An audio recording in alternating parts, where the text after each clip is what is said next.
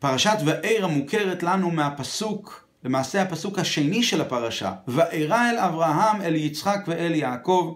הקדוש ברוך הוא מספר למשה רבינו, דע לך שאני התגליתי לאבות בקהיל שדי, התגליתי להם בשם, בהתגלות מאוד מאוד נעלית, אבל לא מגיעה להתגלות שאותה התגליתי אליך. אליהם התגליתי בקהיל שדי ושמי הוויה, לא נודעתי להם.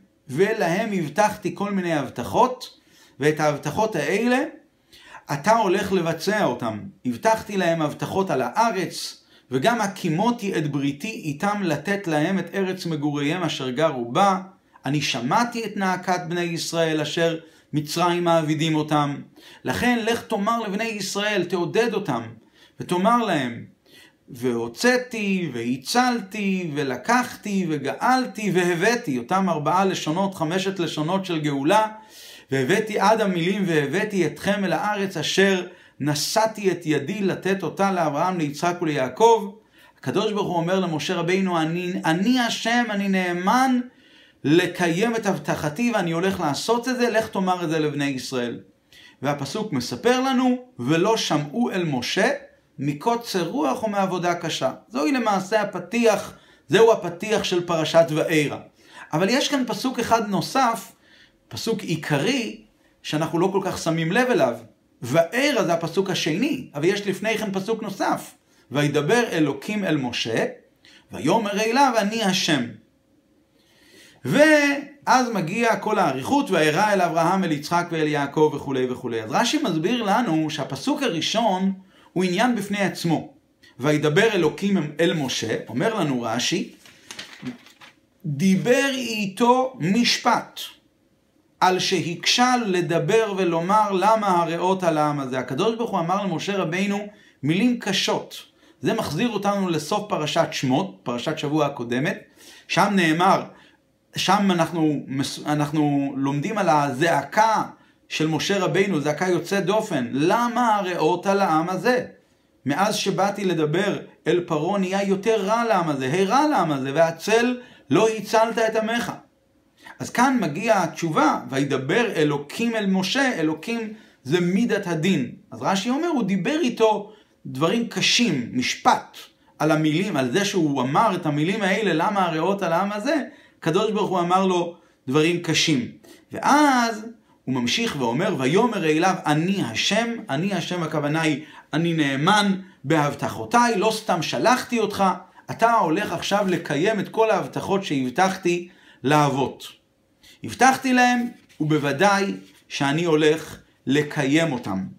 וזה למעשה הפירוש הראשון שרש"י מביא על פרשת וארא, כלומר, הפתיח של הפרשה מתחילת מ"ויאמר אליו אני השם ואילך, זה עניינים של נחמה שמשה רבינו צריך ללכת ולספר לבני ישראל, מה שבפועל לא כל כך הצליח, כי לא שמעו אל משה מקוצר רוח ומעבודה קשה. אבל זו הייתה המטרה של הקדוש ברוך הוא במילים האלה, לך תאמר לבני ישראל, אני השם, אני נאמן לקיים את הבטחותיי. ואז רש"י אומר דבר מוזר, שאנחנו לא מכירים אותו בדרך כלל מפירושי רש"י. רש"י כותב, ורבותינו, אחרי כמה וכמה פסוקים, כשמגיעים לפסוק ט', כבר עמוק בתוך הפרשה, אז אנחנו אומרים ככה, ורבותינו דרשו לעניין של מעלה, שאמר משה למה הראותה. כלומר, הפרשנות הזאת, שאני עכשיו הולך להגיד בשם רבותינו, היא פרשנות שכל כולה היא תוכחה למה שהיה מקודם. מקודם למדנו שמשה רבינו דיבר אל הקדוש ברוך הוא וצעק, למה הריאות על העם הזה? לפי הפרשנות של רבותינו, כל המילים זה לא מילים של נחמה שמשה צריך ללכת ולספר לבני ישראל, אלא להפך, זה מילים של תוכחה. אמר לו הקדוש ברוך הוא, חבל על דאבדין ולה משתכחין. יש לי להתאונן על מיתת האבות, עליי, עליי להצטער על האבות שהלכו ואינם. הרבה פעמים נגליתי עליהם בקהיל שדי, ולא אמרו לי מה שמך. ואתה, משה, אמרת, מה שמו? מה אומר עליהם? פרשת שבוע שעברה. וגם הקימותי, ממשיך רש"י ואומר, כשביקש אברהם לקבור את שרה, לא מצא קבר עד שמצא, שהיה צריך בדמים מרובים. וכן ביצחק, ערערו עליו על הבארות אשר חפר. אותו דבר ביעקב, וייכן את חלקת השדה לנטות אוהלו. היה לאברהם, ליצחק וליעקב קשיים, ולא הרהרו אחר מידותיי. אף אחד לא אמר, ריבונו של עולם, למה הריאותה? ורש"י ממשיך, ואתה אמרת, למה הריאותה? זה המדרש שדרשו רבותינו. כלומר, כל הפסוקים, מההתחלה ועד ל... ל"ולא שמעו אל משה מקוצר רוח ומעבודה קשה", הכל זה תוכחה של הקדוש ברוך הוא למשה רבינו. ורש"י מסיים ואומר, אחרי שהוא מביא את רבותינו דרשוהו, רש"י אומר, ואין המק... המדרש מתיישב אחר המקרא. רש"י אומר, המדרש הזה הוא לא מיושב אחרי לשון הפסוקים. מדוע? בכמה דברים, מפני כמה דברים, ורש"י מפרט כמה וכמה סיבות למה המדרש הזה הוא לא בדיוק מסתדר. אחת, שלא נאמר ושמי הוויה לא שאלו לי. רש"י אומר, אם באמת הפסוק מתכוון לומר שהקדוש ברוך הוא מתרעם כאן על משה רבינו ששאל ריבונו של עולם ואמרו לי מה שמו מה אומר עליהם אז היה, הפסוק היה צריך לומר ושמי השם לא שאלו וארא אל אברהם אל יצחק ואל יעקב והם את שמי השם הם לא שאלו. לכן שמי הוויה לא נודעתי להם זה לא, תר, לא תרעומת של הקדוש ברוך הוא על משה רבינו אומר רש"י. לא הוא סותר את דברי רבותינו זה, זה קושי אחד. קושי נוסף ואם תאמר לא הודיעם שכך שמו, הרי תחילה כשנגלה לאברהם בבין הביתרים, כתוב אני השם אשר הוצאתיך מארץ מאור כסדים. ובכל זאת האבות לא שאלו שום שאלה, לא אמרו מה שמו, מה אומר עליהם. ועוד רש"י ממשיך ואומר, איך זה קשור לכאן, לכן אמור לבני ישראל, וגם אני שמעתי את נאקת בני ישראל. רש"י אומר, הפסוקים פשוט לא מסתדרים. מה זה וגם אני שמעתי את נאקת בני ישראל? לכן אמור לבני ישראל אני השם, והוצאתי והצלתי וגאלתי. משהו שם לא מסתדר, אומר לנו רש"י, הסמיכות של הפסוקים, ואז רש"י מסיים ואומר ככה, לכן אני אומר, יתיישב המקרא על פשוטו, דבר דבור על אופניו, והדרשה תידרש. כלומר, אנחנו צריכים ללכת אל הפשט, כמו שלמדנו מקודם, בהתחלה, ורש"י אומר, אני אומר, בסיכומו של דבר, מכיוון שיש לנו את דרשת רבותינו שלא מסתדרת אחר המקרא, אז אני אומר, יתיישב המקרא על פשוטו, אבל הדרשה תידרש. ורש"י מסיים את הפסוק, את הפרשנות הזו, שנאמר, הלא כה דברי כאש נאום השם, וכפטיש יפוצץ סלע, מתחלק לכמה ניצוצות. בפשטות, רש"י כאן מצטט פסוק בירמיה, הלא כה דברי כאש נאום השם, כמו פטיש שמפוצץ את הסלע, אז זה מתחלק לכמה ניצוצות, אז אותו דבר גם כן, יש לנו את המקרא, יש לנו את המדרש, ודברי השם הם כמו פטיש מתפוצץ, שמפוצץ את הסלע, או שהסלע, או שהפטיש מתפוצץ, תכף נראה. בכל אופן, יש כאן כל מיני ניצוצות שמתפזרים לכל עבר, ככה גם יש לנו את המקרא, ויש לנו את המדרש, ויש כל מיני טעמים שיוצאים כאן. ככה רש"י כותב לנו אה, פה בפרשה, ובזה הוא מסיים את הפירוש של רבותינו. דבר ראשון, הסיום הזה של דברי רש"י, שיש בתורה כמה אופני לימוד, זה דבר שלא חדש לנו. זה כבר מופיע לפני בפרשת וישלח. אבל שם זה כתוב בסגנון דומה אבל שונה. לכאורה, מה שהוא כתב שם בפרשת וישלח זה הרבה יותר ברור לכאורה, הרבה יותר פשוט, ואנחנו נצטרך להבין מה קרה כאן בפרשת וארא שהוא משנה את הסגנון שלו. גם שם, בפרשת וישלח, רש"י מביא שני פירושים, את הפירוש של הפשט ואת הפירוש של המדרש, שם כתוב שכשיעקב אבינו הגיע אה, לאחר אה, הסיפור של אה, שכם, אז כתוב ויצב שם מזבח, כשהוא מגיע, סליחה, כשהוא מגיע לשכם, וייחן את פני העיר, ויצב שם מזבח, ויקרא לו קהל אלוקי ישראל. אז רש"י מביא שני פירושים, מה הפירוש ויקרא לו קהל אלוקי ישראל? מי בדיוק קרא? יעקב קרא למזבח קהל אלוקי ישראל, או הקדוש ברוך הוא קראו ליעקב קל. רש"י מביא שני פירושים, הוא מסביר אותם, ואז רש"י מסיים, לאחר שהוא מביא, הוא אומר את הפירוש הפשוט, ואז הוא אומר, ורבותינו דרשו, ודברי תורה, שם רש"י לא שואל שום שאלות על רבותינו, רק אומר, ודברי תורה כפטיש יפוצץ סלע, מתחלקים לכמה טעמים.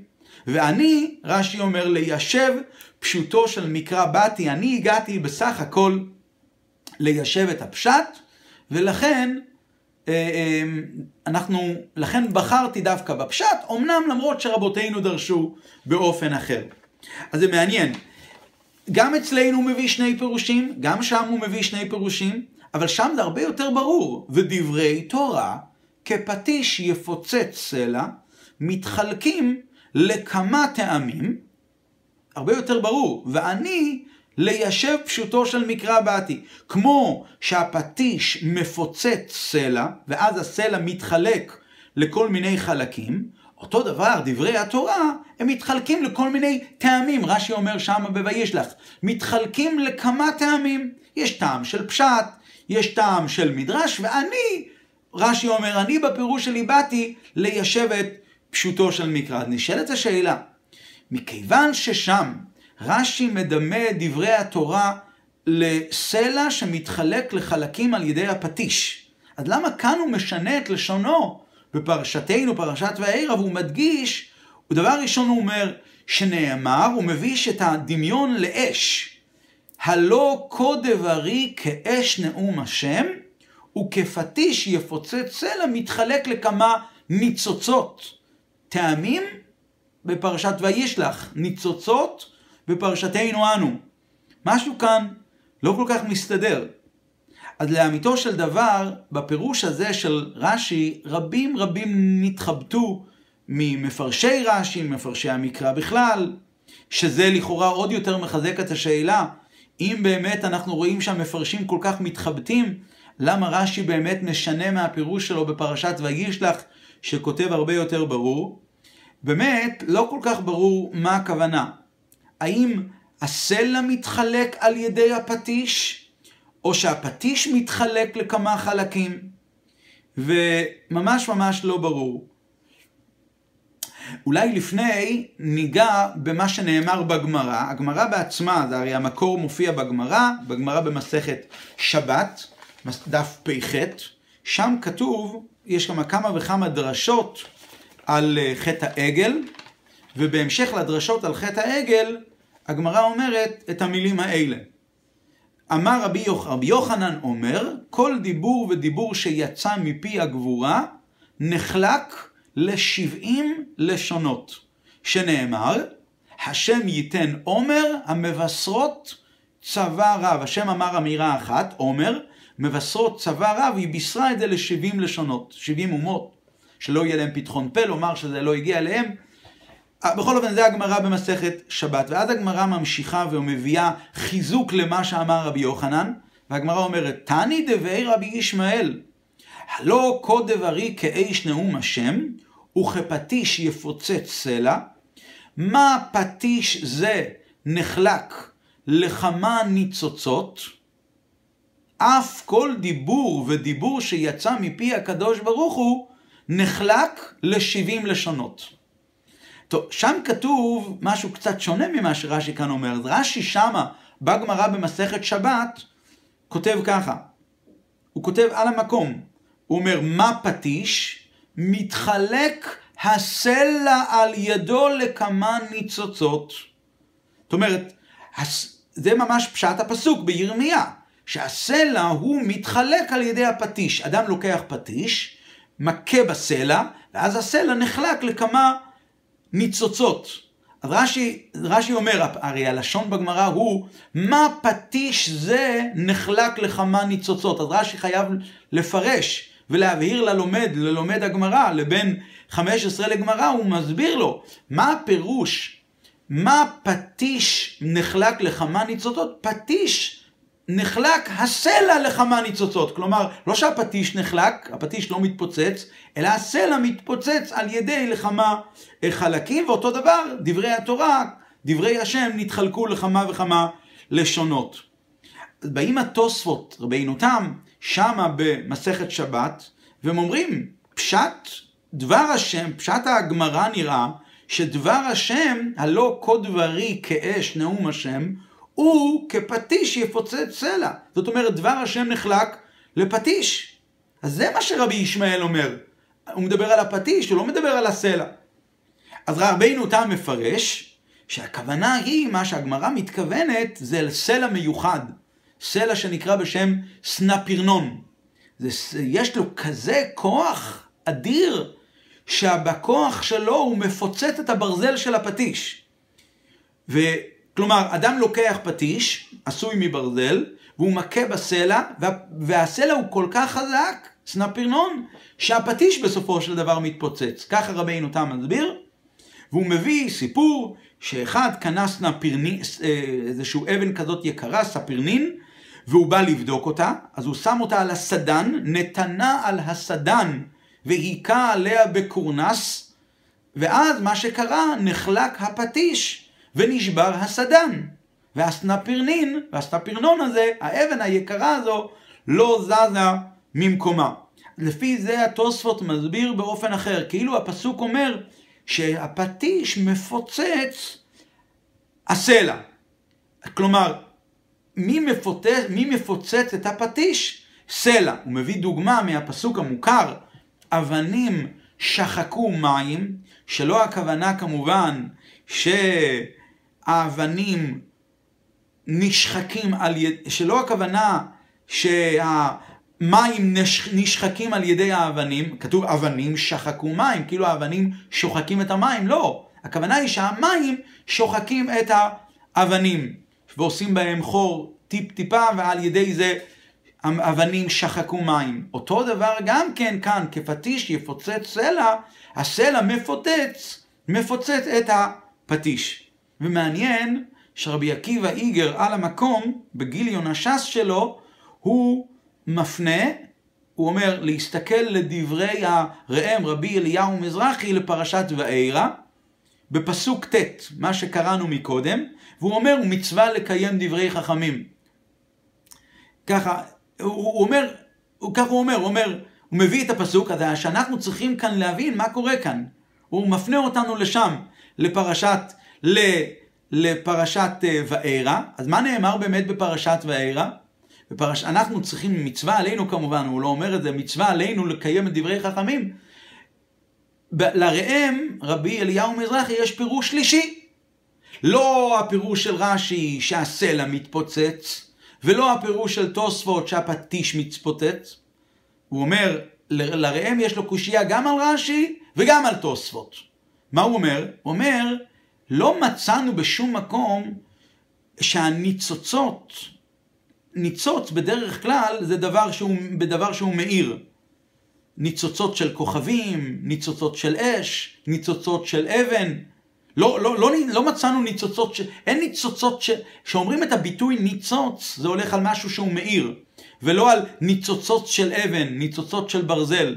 אם כבר ניצוצות, זה ניצוצות של אש, או של משהו מאיר. ולכן הראם מסביר פירוש שלישי, הוא אומר שהפסוק מתכוון להמשיל את התורה לפטיש ואש ביחד.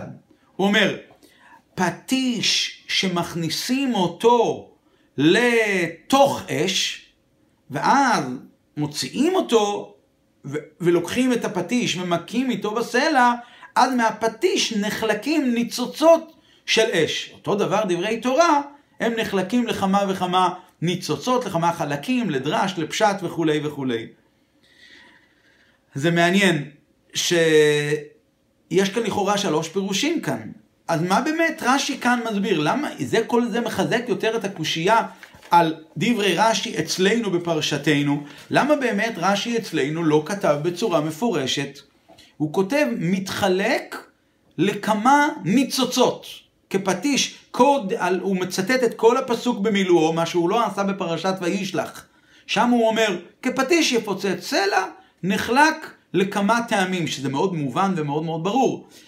אצלנו הוא כותב, כפטיש, שנאמר, הלא כה דברי כאש נאום השם וכפטיש יפוצץ סלע, מתחלק לכמה ניצוצות. מה, מתרח... מה קורה כאן? ולמעשה, יש לנו כאן בכלל קושייה עצומה. אם באמת רש"י כאן לא גורס את דברי המדרש ושואל עליו שאלות, אז אה, למה הוא בכלל מביא אותו? מאוד מאוד קשה. טוב, כדי באמת להבין את זה, הבה ונתבונן קצת ונראה שיש באמת הבדל גדול בין פרשת וישלח לבין פרשתנו. ויש משהו משותף בשניהם. בשניהם הוא מדבר, גם בפרשת וישלח וגם בפרשת ואירא, הוא מדבר על האופני, על, על שני האופנים האלה ביחס איך להתייחס אל הפשט ואל המדרשים, איך, איך הלומד צריך לדעת ולהתייחס אל זה. רק מה, שיש בכל זאת הבדל בין שני המקומות הללו. בפרשת וישלח כוונתו של רש"י היא לומר שאסור ללומד לערבב בין הפירוש של הפשט לבין הפירוש של המדרש. כל אחד מהם, כל אחד משני הפירושים האלה, הוא שייך לתחום אחר בתורה. ולכן אסור לנו לערבב. זה הכוונה שלו כפטיש יפוצץ סלע. מה הכוונה? כמו שכאשר פשט, סלע מתפוצץ על ידי הפטיש, לא שהפטיש מתפוצץ, אלא כמו שהסלע מתפוצץ על ידי הפטיש, אז נוצרים רסיסים שונים של הסלע, שונים זה מזה לא רק ב... בכיוון שאליהם הם עפים, אלא גם בגודל שלהם, גם בצורה שלהם. אותו דבר, דברי תורה מתחלקים, אומר לנו רש"י בפרשת וישלח, לכמה טעמים. והטעמים האלה הם באמת טעמים שונים. זה טעם אחר. לכל חלק בתורה יש את הטעם המיוחד שלו. יש את הטעם האופייני לאותו חלק. יש טעם של פשט, יש טעם של דרש, יש טעם של סוד. אבל אסור לנו לטשטש את הגבולות בין הפשט והדרש והסוד ולבוא ולעשות כאן ערבוב שלם. ולכן רש"י אומר, אני באתי לפשוטו של מקרא, שמה בפרשת וישלח. ולכן רש"י שם לא מעתיק את כל האריכות של הפסוק וזה, הוא אומר רק פשוט, כמו שפטיש, הפש... הכוונה הפשוטה היא, כמו שפטיש מפוצץ את הסלע, ככה גם דברי התורה הם נחלקים לכמה טעמים, לכמה חלקים שונים זה מזה בצורתם ובגודלם. זה שמה בפרשת וישלח. כאן הכוונה שלו היא שונה לגמרי. אבל כדי באמת להבין מדוע הכוונה היא שונה לגמרי, הבה ונתבונן באיזשהו קושי מיוחד שיש כאן.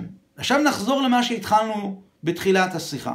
המילים שפותחות את הפרשה, וידבר אלוקים אל משה, רש"י מסביר שדיבר איתו משפט. כאמור לעיל, הפתיח של הפרשה, גם לפי רש"י, לפי פשוטו של מקרא, לא רק לפי רבותינו דרשו, לפי הפשט, וידבר אלוקים אל משה, זה הולך בתור פשוטו של מקרא, דיבר איתו משפט, על שהקשה לומר למה הריאותה לעם הזה, למה זה שלחתני, על זה הקדוש ברוך הוא דיבר איתו דברים קשים, לכן כתוב, וידבר אלוקים אל משה. אז זה הפירוש שרש"י מביא אותו בתור פשוטו של מקרא. הוא לא מביא את זה בתור אגדה, בתור מדרש, רבותינו דרשו, טוב, אז יוצא עכשיו ככה, לפי זה, אם נאמר שהפס... עכשיו נלך לפירוש הראשון של רש"י, לא הפירוש של רבותינו, פשוטו של מקרא. יוצא לפי זה, שלפי הפירוש הראשון של רש"י, התורה לא מספרת לנו איזה דברי משפט דיבר הקדוש ברוך הוא עם משה. מיד, עוד באותו פסוק עצמו, התורה עוברת לעניין אחר. וידבר אלוקים אל משה, דיבר איתו משפט, ויאמר אליו אני השם, ויאמר אליו אני השם, רש"י מסביר, אני נאמן לשלם שכר, לא סתם שלחתי אותך, אתה הולך עכשיו לקיים את דברי את דבריי שהבטחתי לאבות, וארא אל האבות, על אברהם ויצחק וליעקב. אז יש כאן קושי. מהו הקושי? הקושי הוא מה דברי המשפט שהשם דיבר עם משה. לא כתוב. וידבר, השם, וידבר אלוקים אל משה. לכן, מכיוון שהדבר הזה לא מסתבר, לכן לומד רש"י שבהכרח כמובן ללמוד שבעיקרון הפסוקים האלה הוא לפי הפירוש הראשון. פשט הפסוקים אומר, פשוטו של מקרא, הפסוקים האלה באו לבשר לבני ישראל בשורות טובות, להגיד להם שהקדוש ברוך הוא הולך, משה רבינו מצווה על ידי הקדוש ברוך הוא להגיד לבני ישראל שכל ההבטחות שהוא הבטיח לאבותם, לאברהם, ליצחק וליעקב, הוא הולך לקיים את זה. ורש"י אומר, הפסוק הזה, הפרשנות הזו, בדרך הזו, זה דבר דבור על אופניו.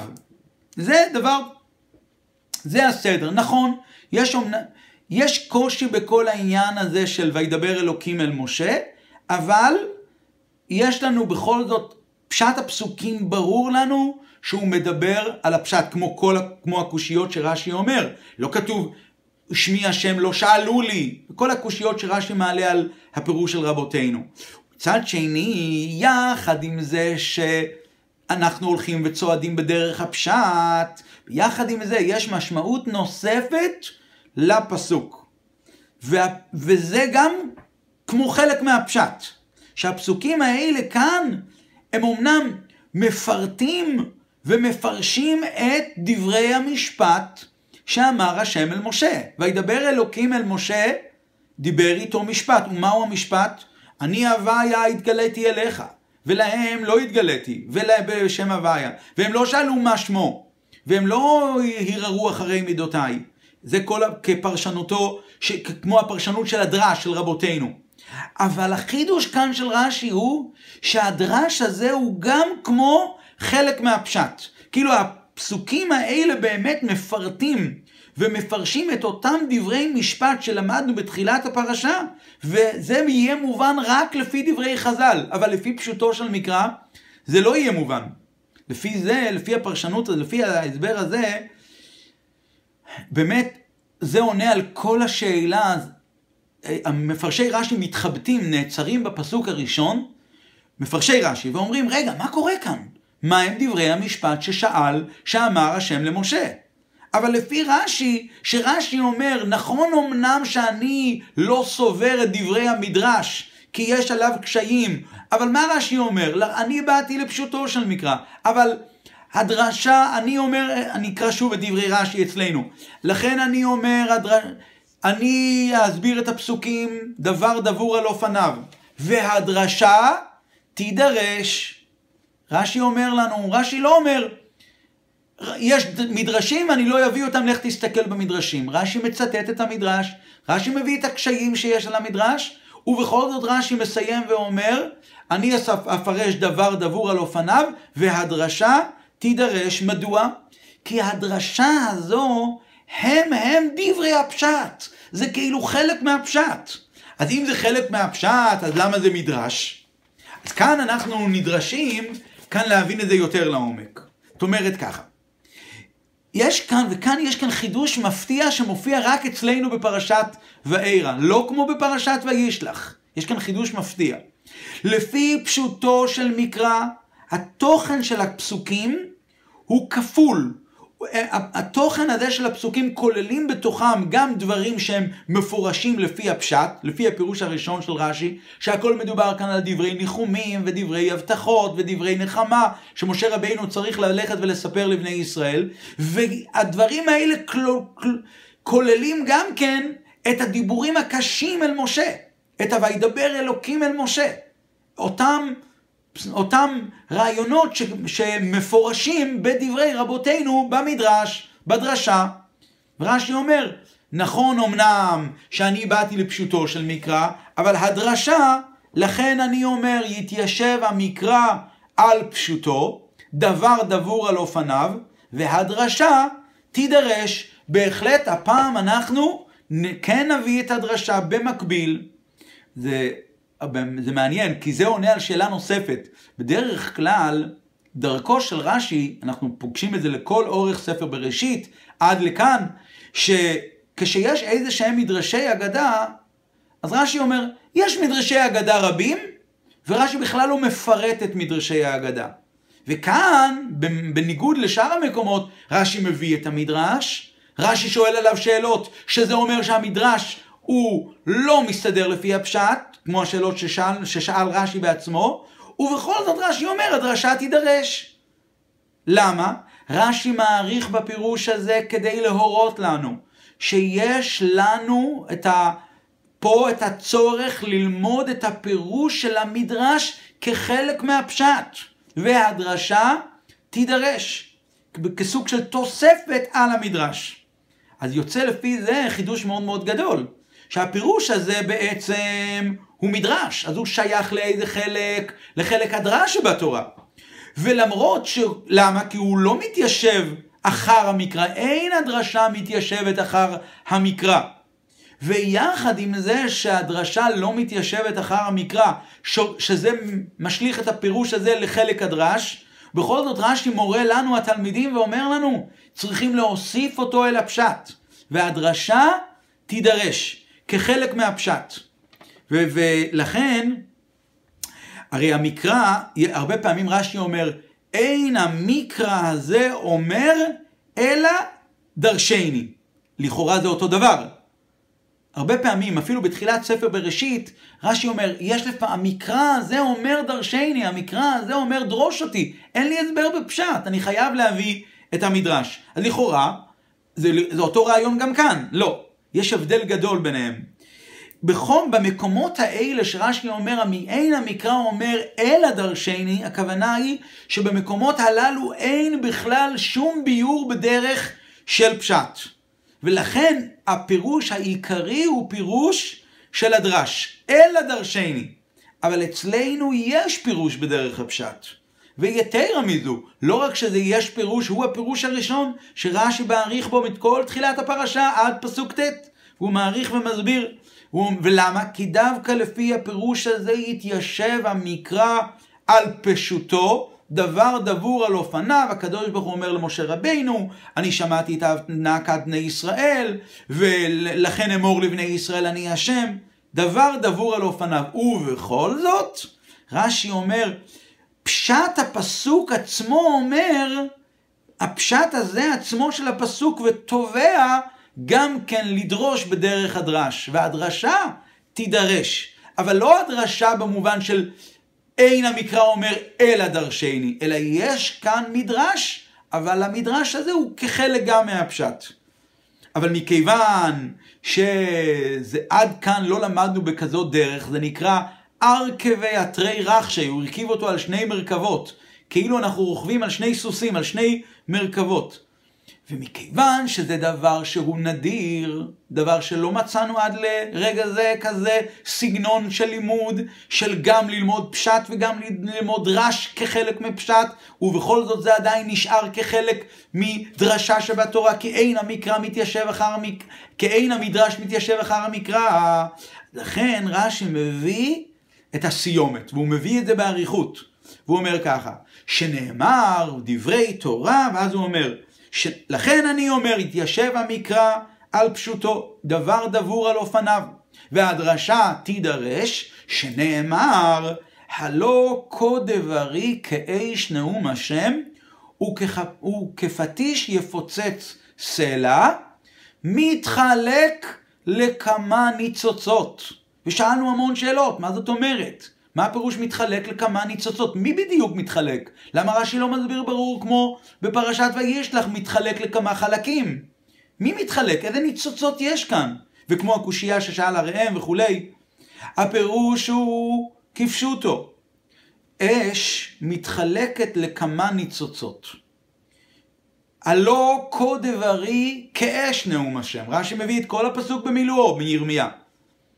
ואז הוא אומר ככה, כמו שאש מתחלקת לכמה ניצוצות, אז כשאש מתחלקת לניצוצות, אז הניצוצות הם, הניצוצות, הם שווים בכמותם, באיכותם, בשונה מהרסיסים של סלע. כאשר פטיש מפוצץ סלע, אז הם שונים, כמו שאמרנו, הם שונים בגודל. הפטיש לוקח את הסלע, והסלע באמת מתפוצץ, לא כמו הפירוש שאמר רבי תם, שהפטיש מתפוצץ, הסלע מתפוצץ. כמו פשט הפסוק, כה דברי כאש נאום השם וכפטיש יפוצץ סלע. לא כמו אבנים שחקו מים, שם באמת הכוונה היא שהמים שוחקים את האבנים. לא, פטיש מפוצץ את הסלע, בהחלט. ואז באמת נוצרים חלקים שונים, בצורות שונות, באיכויות שונות. השוני באש הוא לא כזה. הניצוצות שיוצאות מאש הן ניצוצות שהן שווים בכמותם ובאיכותם. ולמרות, למרות זאת, כל אחד ניתז לכיוון אחר. ולמרות שכל אחד, מה, מה ההבדל? ההבדל הוא, זה רץ למזרח, זה עף למזרח, זה עף למערב, זה עף לצפון, זה עף למטה, זה עף למעלה, עפים לכל הכיוונים הניצוצות. אז למרות שהם עפים לכל מיני כיוונים שונים, ובכל זאת הם שווים. לא רואים הבדל בין ניצוץ אחד לחברו. אותו דבר בתורה. יש קשר ויש אחדות בין כל חלקי התורה.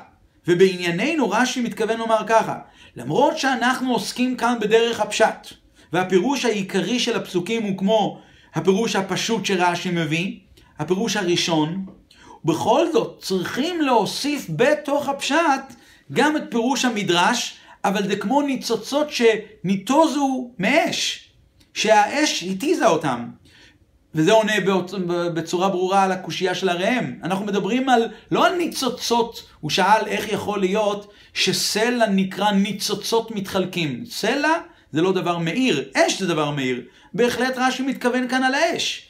שבאמת, אנחנו, הסלע הזה, האש הזו מתחלקת לכמה ניצוצות, ולמרות שהם נמצאים באמת במקומות שונים, אבל הם כולם דומים, והסיבה היא בגלל שבאים מאש אחת. הלא כה דברי כאש נאום השם. אז למה הוא מביא הוא כפטיש יפוצץ סלע? הוא אומר, כמו שפטיש בפשוטו של מקרא באמת מפוצץ את הסלע, אותו דבר גם כאן, פטיש יפוצץ סלע. אצלנו באמת פטיש הוא מפוצץ את הסלע. אז כמו שפטיש מפוצץ את הסלע ואז הוא מתחלק לכל מיני חלקים, אז פה דברי כאש, דבר השם שהוא כאש, כמו שהפטיש עושה את הפעולה, אותו דבר אש. פטיש עושה פעולה של התחלקות, אותו דבר אש, דברי התורה. מתחלק, אומר רש"י, כאילו רש"י חוזר ואומר לתחילת הפסוק, הלא כל דברי כאש נאום השם וכפטיש יפוצץ סלע, כל דברי כאש נאום השם, דברי השם, דבר השם, זה כמו דומה לאש. כמו פטיש שמחלק את הסלע לכמה חלקים, אותו דבר האש. דברי התורה מתחלקים לכמה ניצוצות. התורה שנמשלה לאש, היא מתחלקת לכמה ניצוצות, בדוגמה לסלע שמתחלק לכמה חלקים. אבל פה זה לא יהיה, זה מתחלק לכמה ניצוצות. כי הניצוצות הם שווים באיכותם ובצורתם זה אותו דבר. כי אצלנו יש משהו יוצא דופן. אנחנו יושבים כאן ולומדים גם פשט, והפשט עצמו קורא למדרש ואומר, המדרשה תידרש, חייבים ללמוד כאן דרש גם כן, בגלל הקושי שאמרנו מקודם, ולאידך, דבר דבור על אופניו זה המדרש.